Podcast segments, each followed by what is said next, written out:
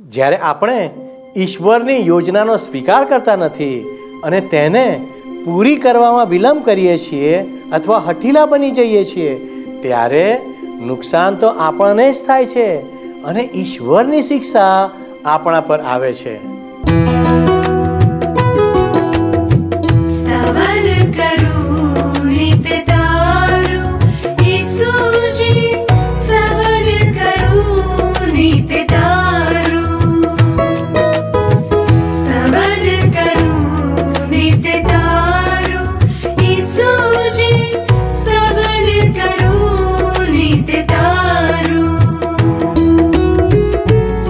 आज सवारे साध सुनि महिमा करु प्रभु तारो।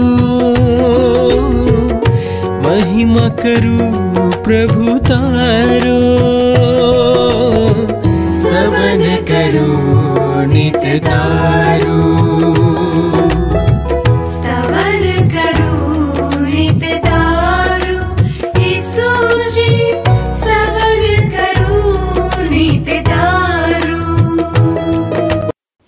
પ્રભુમાં પ્રિય મિત્રો, હું આપ સર્વનો સ્તવન બાઇબલ અભ્યાસ કાર્યક્રમમાં આવકાર કરું છું. સાથે આપનો આભાર પણ માનું છું કે આપ સર્વ મારી સાથે આ કાર્યક્રમમાં જોડાયેલા રહો છો. ગત બાઇબલ અભ્યાસમાં આપણે આમરામ અને યોખેબેદના દીકરાઓ મુસા અને હારૂનની વંશાવળી વિશે અભ્યાસ કર્યો હતો. તેઓ લેવીઓ હતા. ઈશ્વરે મૂસાને ઇજિપ્તમાં જે કાર્ય પૂર્ણ કરવા માટે મોકલ્યો હતો, તેના માટે લેવી હોવું તે ખૂબ જ જરૂરી હતું. ઇબ્રાહિમ મૂસાના પરદાદા હતા અને ઈશ્વરે ઇબ્રાહિમ સાથે ઇઝરાયેલીઓ માટે કરાર કર્યો હતો. પણ આપણે જોઈએ છીએ કે મૂસા એક બહાના સાથે બહાર આવ્યો અને તેણે યહોવાને, એટલે કે ઈશ્વરને કહ્યું કે, મને બોલતા આવડતું નથી. જ્યારે ઈશ્વર તો પોતાની વાતમાં બહુ જ સ્પષ્ટ હતા કે તે પોતે જ ઇઝરાયલીઓને મુક્ત કરવાના હતા. પછી તેમણે હારૂનને બોલાવ્યો. જેમ મૂસા ઈશ્વરના બદલે બોલતો હતો, તેમ હારૂન મૂસાને બદલે બોલતો હતો. પછી આપણે એક શબ્દ વિશે જોયું, હઠીલું હૃદય. યહોવાએ મૂસા તથા હારૂનને કહ્યું કે, હું ફારૂનનું હૃદય હઠીલું કરીશ. અહીં ઈશ્વર એમ કરી રહ્યા છે કે હું ફારૂનના હૃદયને હઠીલું કરીશ અને તેના પર એવું દબાણ લાવીશ કે તે પોતે જે ઈચ્છે છે તે જ તે કરે. વાલા મિત્રો, તેવી જ રીતે આપણે પણ એક દિવસ ઈશ્વરની સામે ઊભા રહેવું પડશે. ત્યારે આપણે જેવા છીએ તેવા દેખાઈશું. અને આપણી જાતને કોઈ પણ રીતે છુપાવી શકીશું નહીં. હવે આ મુદ્દા પછી આપણે યહોવા અને ઇજિપ્તના દેવતાઓ વચ્ચેનું ખરું યુદ્ધ જોઈએ છીએ. જ્યારે હારુને પોતાની લાકડી જમીન ઉપર નાખી ત્યારે તે સર્પ બની ગઈ. ત્યારે હારૂનની લાકડી ઇજિપ્ત વાસીઓના જાદુગરોની લાકડી ગળી ગઈ. તો પણ ફારૂને પોતાનું હૃદય હઠીલું કર્યું અને તેઓ પર વિશ્વાસ કર્યો નહીં. તો ચાલો, હવે આજના કાર્યક્રમમાં આગળ વધીએ. જૂના કરારના વિભાગમાં નિર્ગમનનું પુસ્તક સાતમો અધ્યાય, વીસથી પચીસ કલમ પ્રથમ જોવાના છીએ આપણે. અહીં લખવામાં આવ્યું છે, અને જેમ યહોવાએ આજ્ઞા કરી, તેમ મૂસા તથા હારુને કર્યું. અને તેણે લાકડી ઊંચી કરીને ફારૂનના દેખતા તથા તેના સેવકોના દેખતા નદીના પાણી પર મારી એટલે નદીના તમામ પાણી રક્ત થઈ ગયા અને નદીના માછલા મરી ગયા અને નદીનું પાણી ગંધાઈ ઉઠ્યું ને મિસરીઓ નદીનું પાણી પી શક્યા નહીં. અને આખા મિસર દેશમાં લોહી લોહી થઈ રહ્યું. અને મિસરના જાદુગરોએ તેમના મંત્રતંત્રથી તે પ્રમાણે કર્યું. અને યહોવાના કહ્યા મુજબ ફારૂનનું હૃદય હટીલું થયું ને તેણે તેઓનું માન્યું નહીં. અને ફારૂન પાછો વળીને પોતાના ઘેર ગયો અને તે પણ એણે ગણકાર્યું નહીં. અને સર્વ મિસરીઓએ પીવાના પાણીને માટે નદીની આજુબાજુએ વીરડા ખોદ્યા. કેમ કે તેઓ નદીનું પાણી પી ન શક્યા. અને યહોવાએ નદીને માર્યાને સાત દિવસ થઈ ગયા. આ મહામારી તમે જુઓ મિત્ર, સાત સાત દિવસ ચાલી. ફારૂન રાજાને ખાતરી થઈ નહીં કે આ મહામારી ઈશ્વર યહોવા દ્વારા આવી હતી. કારણ કે મિસરના જાદુગરો પણ આ વિપત્તિની નકલ કરી શક્યા હતા. આ કેટલી બધી વિસ્મયકારક બાબત આપણને લાગે છે. જો કે આ તો શૈતાનની શક્તિનું પ્રદર્શન હતું મિત્ર, પરંતુ જાદુગરો લોહીને પાછું શુદ્ધ પાણીમાં ફેરવી નાખવા અસમર્થ હતા. વારું મિત્ર, આપણે હવે આગળ વધીશું. નિર્ગમનના પુસ્તકનો આઠમો અધ્યાય જોઈશું. આઠમા અધ્યાયમાં મિત્ર આપણે જોઈ શકીશું કે મિસર દેશ ઉપર વિપત્તિઓ આવવાનું ચાલુ રહે છે. મૂર્તિ પૂજામાં ગળા ડૂબ રહેલા લોકો પર ઈશ્વર પ્રહારો કરી રહ્યા છે. હવે મિસર દેશ ઉપર બીજા નંબરની આપત્તિ. એ તો દેડકાની આપત્તિ છે. દેડકાનું માથું ધરાવતી હેકા નામની દેવી દેડકાનું પ્રતિનિધિત્વ કરતી હતી. અને આ ઉપરાંત હાપી નામના દેવના હાથમાં એક દેડકો હતો, જેના મુખમાંથી પોષણનો જરો વહેતો હતો.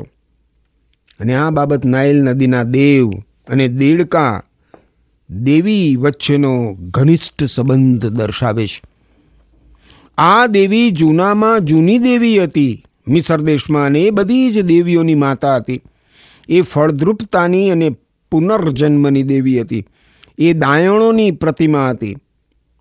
એક મિશ્રી ચિત્રમાં તમે જુઓ મિત્ર, તો હેકા નામની દેવીને ઓસિરિસ નામના દેવને પુનર્જીવિત કરવા માટે તાંત્રિક વિધિ કરતી દર્શાવાય છે. ખેર, એ તો બધું કપોળ કલ્પિત છે, પણ આપણે હવે અહીંયા જોઈએ નિર્ગમનના પુસ્તકના આઠમા અધ્યાયમાં, પ્રથમ પાંચ કલમોમાં. લખ્યું છે, અને યહોવાએ મૂસાને કહ્યું કે ફારૂનની પાસે જઈને તેને કહે કે, યહોવા એમ કહે છે કે, મારા લોકને મારી સેવા કરવા માટે જવા દે. જો તું તેમને જવા દેવાની ના પાડશે તો જો, હું તારા દેશની સર્વ સીમોમાં દેડકાનો માર આણીશ. અને નદી દેડકાથી ખદબદશે અને તેઓ ચડી આવીને તારા ઘરમાં તથા તારી સુવાની ઉરડીમાં તથા તારા બિછાના ઉપર, તથા તારા સેવકોના ઘરમાં, તથા તારી પ્રજા ઉપર, તથા તારા ચૂલાઓમાં, તથા તારી કથરોટોમાં આવશે. અને તે દેડકા તારા ઉપર તથા પ્રજા ઉપર, તથા તારા સર્વ સેવકો ઉપર ચડી આવશે. અને યહોવાએ મૂસાને કહ્યું, હારૂનને કહે કે તારી લાકડી લઈને તારો હાથ નદીઓ ઉપર તથા નાળા ઉપર, તથા તળાવો ઉપર લાંબો કરીને મિસર દેશ ઉપર દેડકા લાવ. દેડકા સર્વત્ર ફેલાઈ ગયા. જ્યાં જુઓ ત્યાં દેડકા જ દેડકા. મિશ્રી લોકોની પથારીઓમાં, મિશ્રી લોકોના રસોડામાં, ઘરમાં, ઘરના દરેક ઓરડામાં, બાથરૂમમાં, સંડાસમાં, રસોઈના વાસણોમાં બસ દેડકા જ દેડકા. અરે, ચાલતી વખતે પગ નીચે દેડકા આવે, બેસતી વખતે પગ નીચે દેડકા કચરાય, સૂતી વખતે પથારીમાં દેડકા હોય, જરા કલ્પના કરો કલ્પના કરો એ કેટલી બધી મુશ્કેલ પરિસ્થિતિ હશે. એકાદ દેડકો બહુ ઉપદ્રવ ના કરે એ આપણે સમજી શકીએ છીએ, પણ અસંખ્ય દેડકા? અલબત્ત, મિશ્રી લોકો માટે દેડકા તો પવિત્ર હતા. અને એ દેડકાને એ લોકો મારી શકે નહીં. આગળ જુઓ, છઠ્ઠી અને સાતમી કલમ. અને હારુને પોતાનો હાથ મિસરના પાણી ઉપર લાંબો કર્યો અને દેડકાએ નીકળી આવીને મિસર દેશને ઢાંકી દીધો. અને જાદુગરો પણ તેમના મંત્ર તંત્ર વડે તે પ્રમાણે કરીને મિસર ઉપર દેડકા લાવ્યા. ફરીથી. ફરીથી એક વખત મિસર દેશના જાદુગરોએ દીડકાની આપત્તિની નકલ કરી. આ શૈતાનની શક્તિનું પ્રદર્શન છે. શૈતાનની આ નકલ કરી શકવાની શક્તિ ઉપર પ્રકાશ પાડતા તમે જુઓ ઈશ્વરનું વચન શું કહે છે. નવા કરારના વિભાગમાં થેસ્સાલોનિકાની મંડળીને લખેલો બીજો પત્ર. એનો બીજો અધ્યાય એની નવમી કલમમાં લખ્યું છે.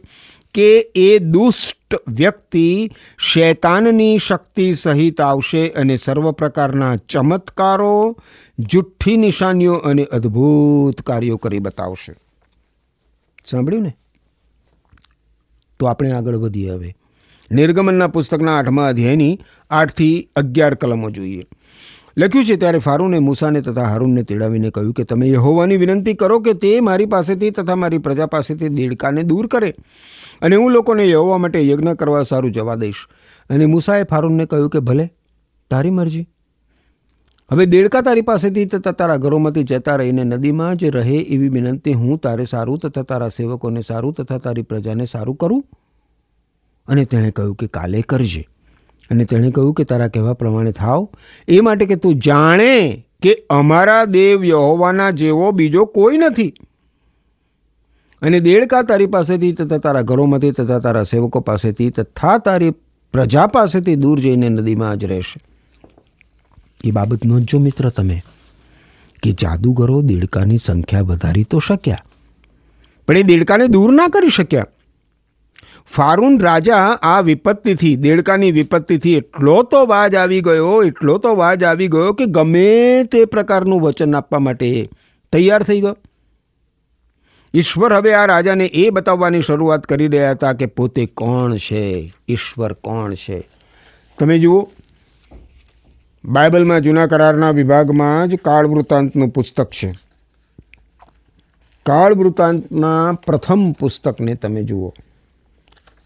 એનો ઓગણત્રીસમો અધ્યાય. અગિયારમી કલમ શું કહે છે? કે છે કે, હે યહોવા મોટાઈ પરાક્રમ ગૌરવ, જય તથા પ્રતાપ તારા છે. કેમ કે આકાશમાં તથા પૃથ્વીમાં જે કંઈ છે તે સર્વ તારું છે. હે યહોવા, રાજ્ય તારું છે ને સર્વોપરી અધિકાર પણ તારો છે. બરું મિત્ર, તમે હવે મારી સાથે સાથે આગળ વધશો નિર્ગમનના પુસ્તકના આઠમા અધ્યાયની બારથી પંદર કલમ જુઓ. અહીં લખવામાં આવ્યું છે અને મૂસા તથા હારૂન ફારૂનની પાસેથી બહાર ગયા. અને જે દેડકા તેણે ફારૂન સામે આણ્યા હતા, એ વિશે મૂસાએ યહોવાને વિનંતી કરી અને યહોવાએ મૂસાને કહેવા મુજબ કર્યું અને દેડકા ઘરોમાં, વાડાઓમાં તથા ખેતરોમાં મરી ગયા. અને તેઓએ તેમના ઢગલા કર્યા અને દેશમાં દુર્ગંધ ઉડી. પણ ફારૂને જોયું કે છૂટકો મળી ગયો. ત્યારે યહોવાના કયા મુજબ ફારૂને પોતાનું હૃદય કેવું કર્યું? હઠીલું કરીને તેઓનું માન્યું નહીં. ફારૂન રાજાએ, તમે જુઓ મિત્ર, પોતાનું હૃદય કઠણ કર્યું, હઠીલું કર્યું. અહીં આપણને પૂરતા પ્રમાણમાં એનું સ્પષ્ટ ચિત્ર જોવા મળે છે. અહીં કહેવામાં આવ્યું છે કે એણે પોતે એણે પોતે પોતાનું હૃદય હટીલું કર્યું. ઈશ્વરે તો માત્ર ફારૂન રાજાના હૃદયમાં જે હતું તે બહાર લાવવાનું જ કાર્ય કર્યું. આગળ સોળથી ઓગણીસ કલમો કહે છે, અને યહોવાએ મૂસાને કહ્યું, હારૂનને કહે કે તું તારી લાકડી લંબાવીને ભૂમિની ધૂળ પર માર, કે આખા મિસર દેશમાં તેની જુઓ થઈ જાય. અને તેઓએ તે પ્રમાણે કર્યું અને હારૂને લાકડી લઈને પોતાનો હાથ લાંબો કરીને ભૂમિની ધૂળ પર મારી એટલે માણસોને તથા ઢોર ઢાંકને જુઓ પડી. આખા મિસર દેશમાં ભૂમિની તમામ ધૂળની જુઓ થઈ ગઈ. અને જાદુગરોએ પણ એમના મંત્ર તંત્ર વડે જુઓ પેદા કરવાનું કર્યું. પણ તેઓ કરી શક્યા નહીં. અને માણસોને તથા ઢોર ઢાંકને જુઓ પડી ત્યારે જાદુગરોએ ફારૂનને કહ્યું કે એમાં તો દેવની આંગળી છે. અને યહોવાના કયા મુજબ ફારૂનનું હૃદય હઠીલું થયું ને તેણે તેમનું માન્યું નહીં. આ તબક્કા સુધી તો મુસર દેશના જાદુગરો તમે જુઓ મિત્ર, ઈશ્વરના હાથે કરાયેલા દરેક ચમત્કારોની નકલ કરી શક્યા હતા. પરંતુ કોઈ કારણસર આ જૂની આપત્તિની નકલ એ લોકો કરી શક્યા નહીં. જે લોકો ટ્રીક વાપરીને અત્યાર સુધીના ચમત્કારોની નકલ કરી શક્યા હોય, તો કમસે કમ આ વિપત્તિ દરમિયાન તો એમાં તેમને આખરે ઈશ્વરના હાથની ખાતરી થાય છે.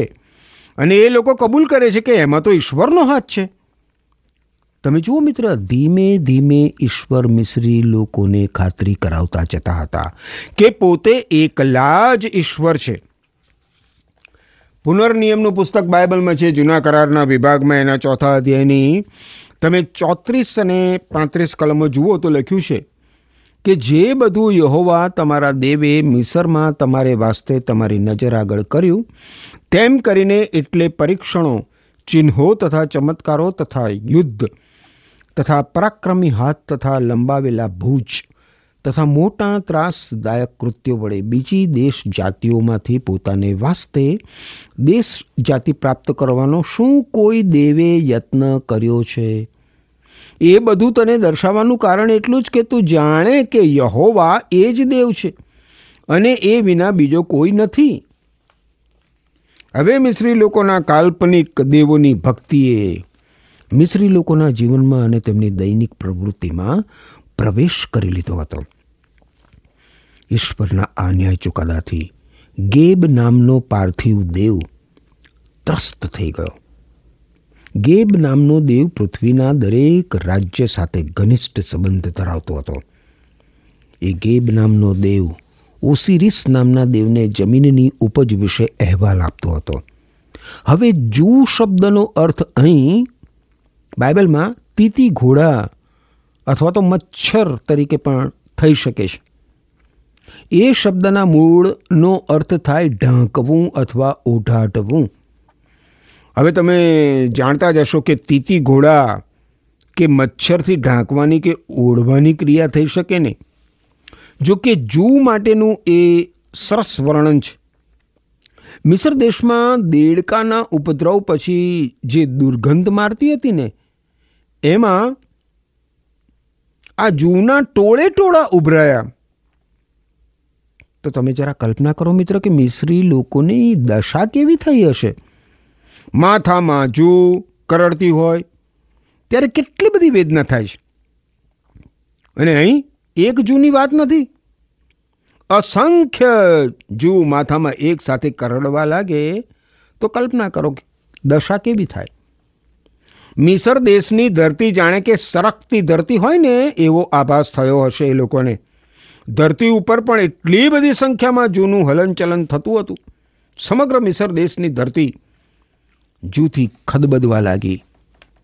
આ જૂના ઉપદ્રવની નકલ મિસર દેશના જાદુગરો કરી શક્યા નહીં.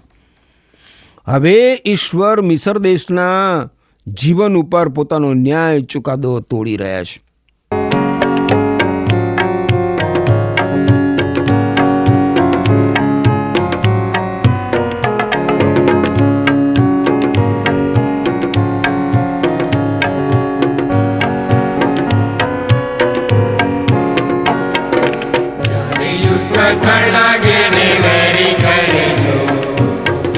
થજે આગેવાને અમને આગળ દો.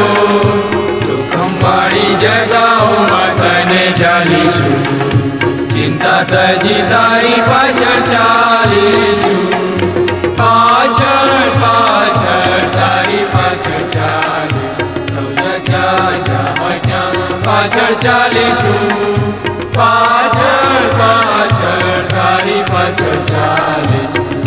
દોરી લેશે પાછળ ચાલા છું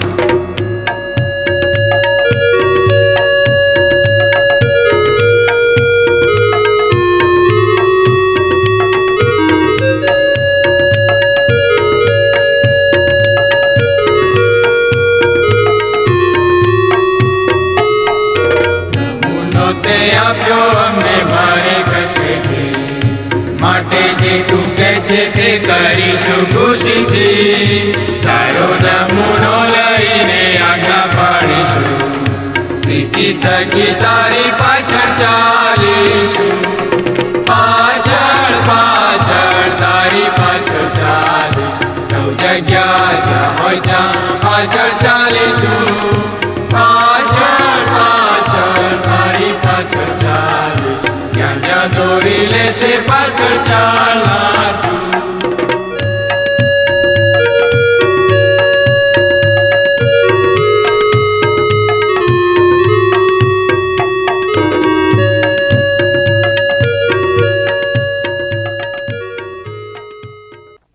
વીસથી ત્રેવીસ કલમો તમે જુઓ તો કહેશે, અને યહોવાહે મૂસાને કહ્યું કે સવારે વહેલો ઉઠીને ફારૂનની આગળ ખડો થા, જો તે ઘાટ ઉપર જવાનો છે. અને તેને કહે કે, યહોવા એમ કહે છે કે મારા લોકોને મારી સેવા કરવા માટે જવા દે. કેમ કે જો તું મારા લોકને જવા નહીં દે, તો જો હું તારા ઉપર તથા તારા સેવકો ઉપર તથા તારી પ્રજા ઉપર તથા તારા ઘરોમાં માખીઓ મોકલીશ. અને મિસરીઓના ઘર તથા જે ભોંય પર તેઓ ચાલે છે તે પણ માખીઓના ટોળાથી ભરાઈ જશે. અને તે દિવસે ગોશેન દેશ, કે જેમાં મારા લોક રહે છે, તેને હું એવી રીતે આલાહિદો રાખીશ કે તેમાં માખીઓના ટોળા આવે નહીં. એ માટે કે તું જાણે કે પૃથ્વી મધ્યે હું યહોવા છું. પૃથ્વી મધ્યે હું યહોવા છું. અને મારા લોક તથા મારા લોકની વચ્ચે હું ભેદ રાખીશ. કાલ સુધીમાં તે ચિહ્ન થશે. અત્યાર સુધીની વિપત્તિઓની અસર. મિસર દેશ અને ઇઝરાયેલી પ્રજા ઉપર પણ રહેતી હતી. ગોશેન પ્રદેશ ઉપર પણ એની અસર થતી હતી.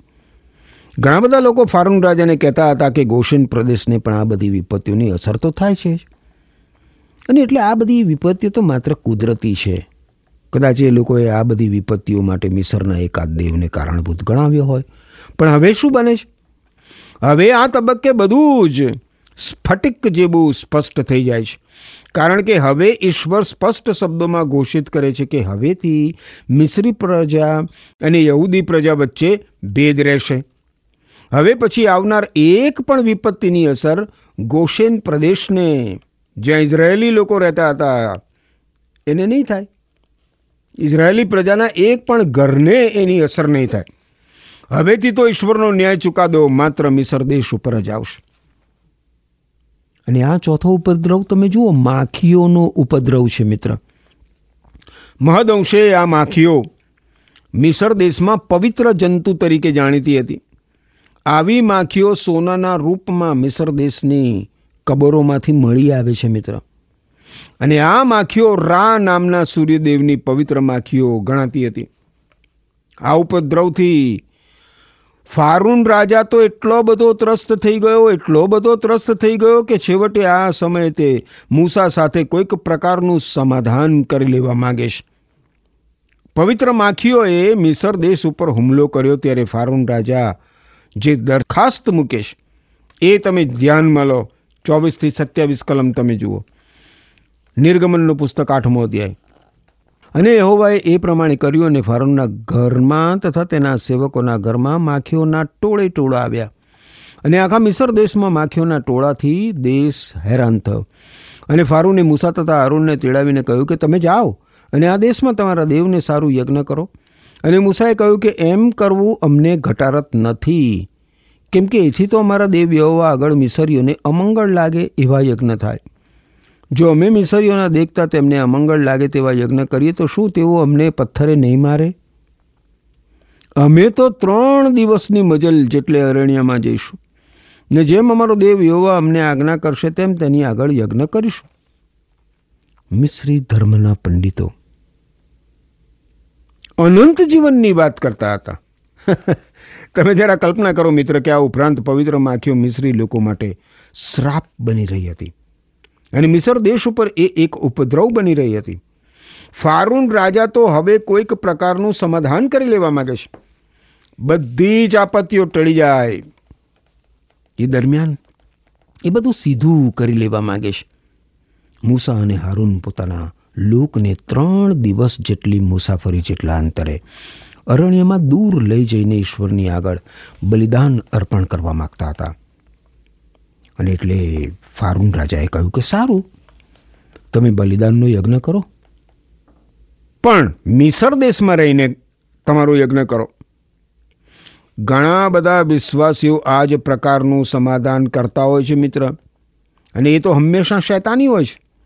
આ પ્રકારનું સમાધાન કહે છે કે તમે વિશ્વાસી બનો. પણ પ્રખર વિશ્વાસી નહીં. વિશાળ મનના વિશ્વાસી બનો. અને તમારા જીવનનું પરિવર્તન કરશો નહીં? પરંતુ મિત્ર, જો કોઈ વ્યક્તિનું જીવન બદલાય જ નહીં, તે વિશ્વાસ જ કેવી રીતે હોઈ શકે?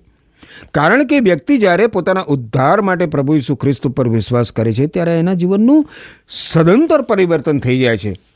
બાઇબલમાં લખેલું છે, નવા કરારના વિભાગમાં કરંતવાસીને લખેલો બીજો પત્ર તમે જુઓ, મારી સાથે સાથે પાંચમો અધ્યાય, સત્તરમી કલમ.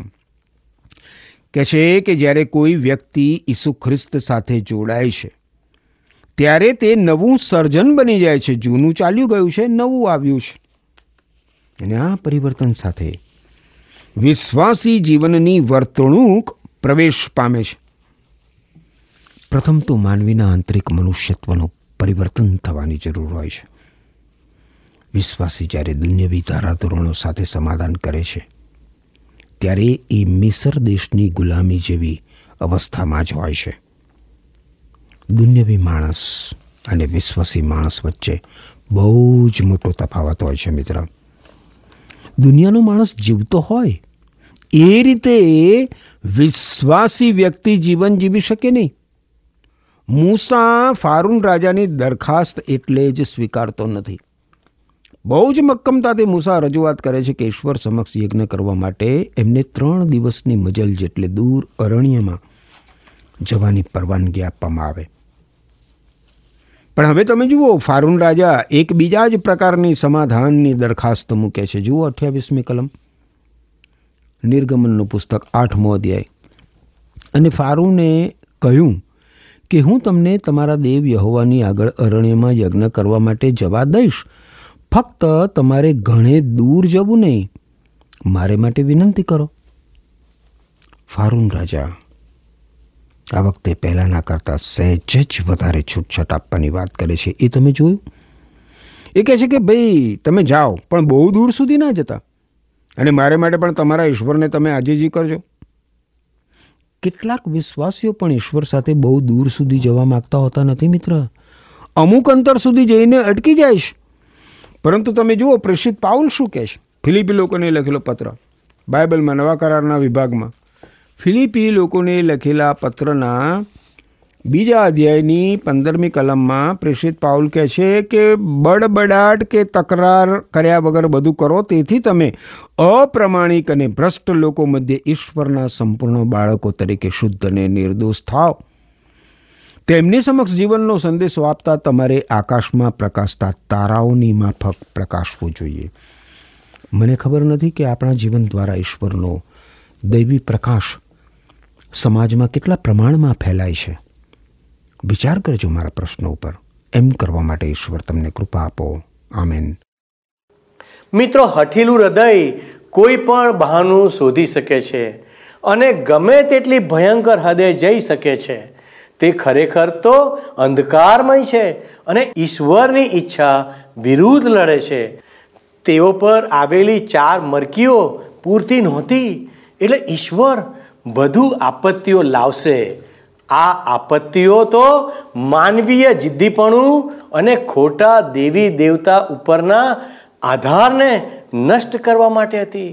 આપણે શીખ્યા કે ઈશ્વરની યોજના પૂરી થાય તે માટે આપણે જ્યારે મોડું કરીએ છીએ, ત્યારે નુકસાન તો આપણને જ થાય છે. તે સમયે ઈશ્વર આપણી સાથે કોઈ પણ પ્રકારનું સમાધાન કરવા તૈયાર હોતા નથી. શું આ બાબતો પ્રત્યે ઈશ્વર તમારું ધ્યાન દોરી રહ્યા છે? આપણા આત્માને બદલે જે મહાન કિંમત ચૂકવવામાં આવી છે, તેના માટે જગત જે સમાધાનકારી વલણો સૂચવે છે, શું તે પૂરતા છે? શું તમે ઈશ્વરને તમારી અંદર રહેલા ફારૂન અને ઇજિપ્ત સામે લડવાની પરવાનગી આપશો? તે વિવિધ પ્રકારના બંધનો ઈશ્વરને ના ગમે તેવી બાબતો હોઈ શકે. વાલા શ્રોતા મિત્રો, ઈશ્વર તમને તે અરણ્યમાં બોલાવી રહ્યા છે કે જ્યાં તે એકલા જ તમારા જીવનના ઈશ્વર હોય. તેમણે વચન આપ્યું છે કે હું તમને દૂધ મધથી રેલમ છેલવાળા પ્રદેશમાં લઈ જઈશ. જ્યારે આપણે ઈશ્વરની આરાધના કરીએ છીએ અને તેમના માર્ગોમાં ચાલવાનું શીખીએ છીએ, ત્યારે આપણા હૃદયની ઈચ્છા વિશ્વાસપૂર્વક તેમની આજ્ઞાને આધીન થવાની હોય છે. ઈશ્વર તમ સર્વને આ પ્રમાણે કરવા મદદ કરો. આમેન. શું તમને આ કાર્યક્રમ ગમ્યો? અત્યારે જ અમને મિસ કોલ કરો.